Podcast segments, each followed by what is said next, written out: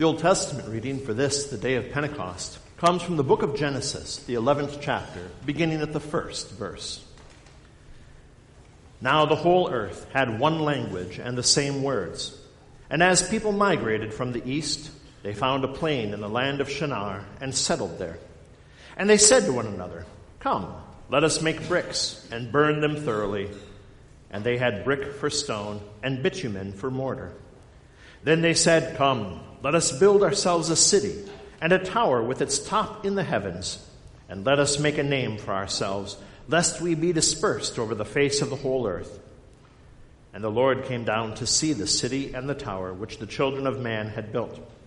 And the Lord said, Behold, they are one people, and they have all one language, and this is only the beginning of what they will do, and nothing that they propose to do will now be impossible for them. Come. Let us go down and there confuse their language, so that they may not understand one another's speech. So the Lord dispersed them from there over the face of all the earth, and they left off building the city. Therefore its name was called Babel, because there the Lord confused the language of all the earth, and from there the Lord dispersed them over the face of all the earth. This is the word of the Lord. I will pour out my spirit on all flesh. With the heart one believes and is justified.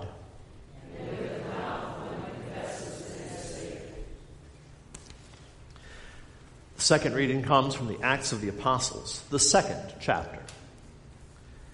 When the day of Pentecost arrived, they were all together in one place. And suddenly there came from heaven a sound like a mighty rushing wind, and it filled the entire house where they were sitting. And divided tongues as of fire appeared to them and rested on each one of them. And they were all filled with the Holy Spirit and began to speak in other tongues as the Spirit gave them utterance.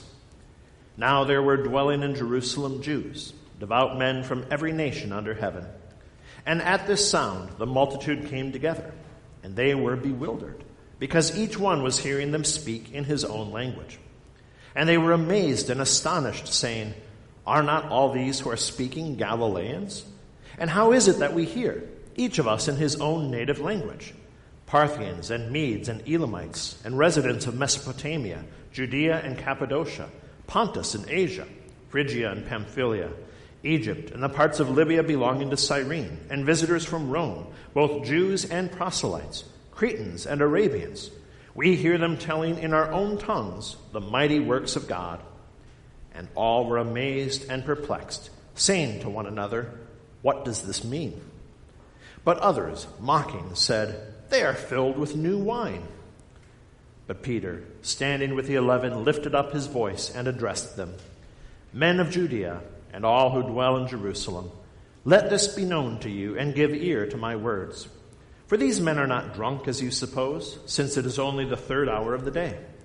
But this is what was uttered through the prophet Joel. And in the last days it shall be, God declares, that I will pour out my spirit on all flesh. And your sons and your daughters shall prophesy, and your young men shall see visions, and your old men shall dream dreams, even on my male servants and female servants. In those days I will pour out my spirit, and they shall prophesy. And I will show wonders in the heavens above and signs on the earth below blood and fire and vapor of smoke. The sun shall be turned to darkness and the moon to blood before the day of the Lord comes, the great and magnificent day. And it shall come to pass that everyone who calls upon the name of the Lord shall be saved. This is the word of the Lord. And the Holy Gospel comes to us according to St. John, the 14th chapter. You, Jesus answered him, If anyone loves me, he will keep my word, and my Father will love him, and we will come to him and make our home with him. Whoever does not love me does not keep my words. And the word that you hear is not mine, but the Father's who sent me. These things I have spoken to you while I am still with you. But the Helper, the Holy Spirit, whom the Father will send in my name.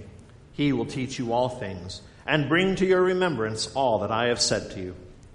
Peace I leave with you. My peace I give to you. Not as the world gives, do I give to you. Let not your hearts be troubled, neither let them be afraid. You heard me say to you, I am going away, and I will come to you. If you loved me, you would have rejoiced, because I am going to the Father, for the Father is greater than I. And now I have told you before it takes place, so that when it does take place, you may believe.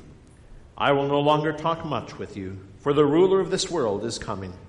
He has no claim on me, but I do as the Father has commanded me, so that the world may know that I love the Father. Rise, let us go from here. And this is the gospel of our Lord. Grace, mercy, and peace to you from God our Father and from our Lord and Savior, Jesus Christ. Amen. Today we celebrate Pentecost. And Pentecost can be a bit of a tricky celebration for Lutherans. Because when most people today think of Pentecost, they think of the Pentecostal movement in the church, the charismatic, holy rolling, speaking in tongues, this ecstatic response to a pouring out of the Holy Spirit. The fact of the matter is, that kind of stuff actually has nothing to do with Pentecost. Those sort of things are unheard of in the church until long, long after the Pentecost events that were recorded in Acts that we heard today, like 1800 years after. And the fact is, in many cases, those wild and crazy so called outpourings of the Holy Spirit, they can be very dangerous to Christians. If we think that we need to have some kind of bizarre activity in our church to prove that God is there, well, then we're not taking God at His word. If we feel like we need to experience some sort of strange physical event to know that we're actually Christians and actually saved, well, then we're kind of going to be prone to faking it, aren't we?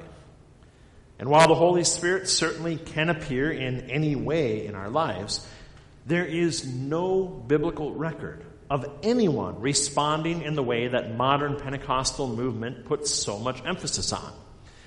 Well, there are some in the Bible, but then Jesus cast out their demons and they returned to normal behavior.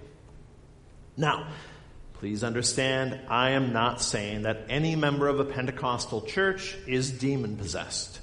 And I'm not even saying that anyone who has ever had any kind of experience like this isn't a Christian.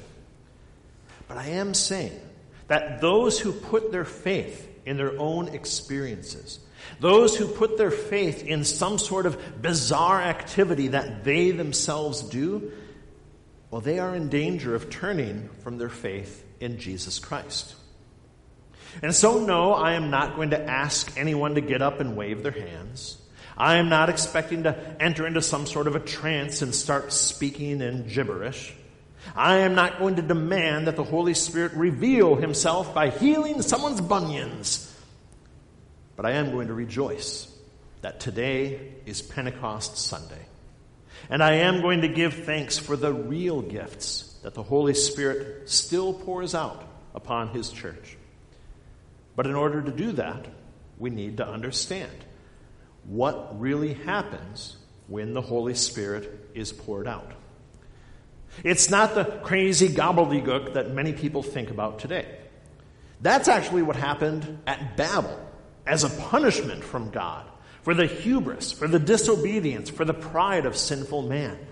God made them speak in unintelligible tongues. Why would we think that that would be a good thing in our church today? In fact, what happened at Pentecost is the exact opposite of what happened at Babel and the exact opposite of what a lot of people think Pentecostalism is all about. The, despite, the disciples were not speaking in languages that nobody had ever heard before. They were speaking established languages. Languages they had never studied, languages they hadn't spoken before, but languages that people understood very, very clearly. All the people gathered around heard the disciples speaking in their own native tongue. You see, Pentecost was actually an old holiday. It was also known as the Feast of Weeks, 50 days after the Passover.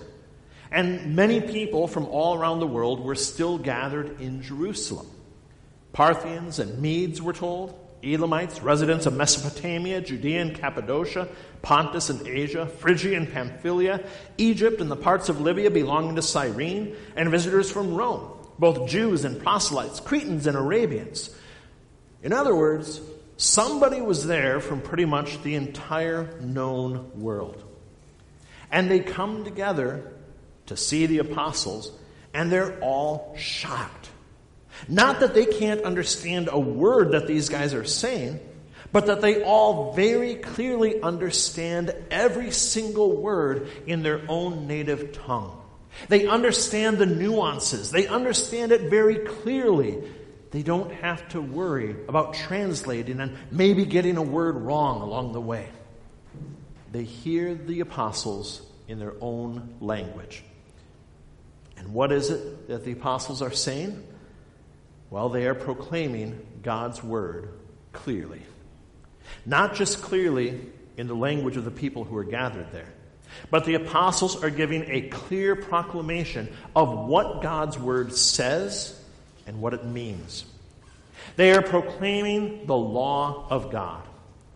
Peter's sermon continues well beyond where our reading ends today. And several times in that sermon, he points out that these are the people who called for Jesus' crucifixion standing before him. And he says, even those who were not in the Good Friday mob are still responsible because of our sin. Peter's proclamation of God's law, our guilt as sinners, the fact that we have transgressed God's holy word, it cuts the people to the heart. It convicts them. It makes them realize we have done wrong, and in the eyes of God, we deserve to die. But that's not all that they say, because that's not all that God's Word is. It's not just a club to beat us into submission, to make us feel bad and hopefully shape up our lives a little bit. God's Word does far more than just tell us what to do and not to do. His law is important and it is good. But what's even more important is his gospel. The apostles were telling the world of the mighty works of God. They were telling everybody what Jesus did for sinners like us. That he died in our place, that he rose again, that he has wiped the slate clean and proclaimed us holy in the eyes of God. They were proclaiming that in the name of Jesus Christ alone, there is complete forgiveness and the free gift of eternal life. All in a plain language that was easily understood by everyone. And all by the outpouring of the Holy Spirit that Jesus had promised before he ascended into heaven. The Holy Spirit came and empowered His church, established His church, made His church bold to proclaim the law and the gospel to all those who would hear. And you see, it wasn't just the apostles who experienced the power of God. Because by that same power that allowed the apostles to clearly proclaim God's word, sinners were brought to faith to receive eternal life convicted of their sin, told the good news of the gospel, many in that first Pentecost crowd were drawn in by the sound of the mighty rushing wind. They were drawn there to see the tongues of fire, but then they repent of their sin and they believe that Jesus Christ is Lord. Not by the trembling and passing out, not by some grand emotional outburst, not even by a sweet guitar solo played by a worship band. They repent and they are brought to faith simply by hearing the clear word of God in their own language. On that day, by the outpouring of the Holy Spirit, about 3,000 people became Christians. 3,000 in one day. That's what the outpouring of the Spirit is really about. It's God's clear word being delivered by His church to sinners who are in need of salvation. Through that word, simple and mundane as it might seem, souls are snatched from the fires of hell and sinners are forgiven of their sins. That's what Pentecost was all about. Establishing the Christian church on earth through which God reaches out to the entire world in mercy and grace and love. And still today, he continues this miraculous work. You see, when we celebrate Pentecost here in the church, it's not just a remembrance of the past, because these things are still happening right here, right now. There may not be the sound of a mighty rushing wind. There may not be tongues of fire over anybody's head today. There may not be thousands of converts at once. And again, if we think that nothing's happening because we don't see these things, because we don't have some sort of a flashy sign, then we are doubting God's promise to be with us always. And if we think that the success of the church depends on how large our congregation is, on how many we have on any particular Sunday, on how big we can get the roster to be, well, then we have missed the point completely. Now, don't get me wrong. I would love to have 3,000 people asked to be baptized.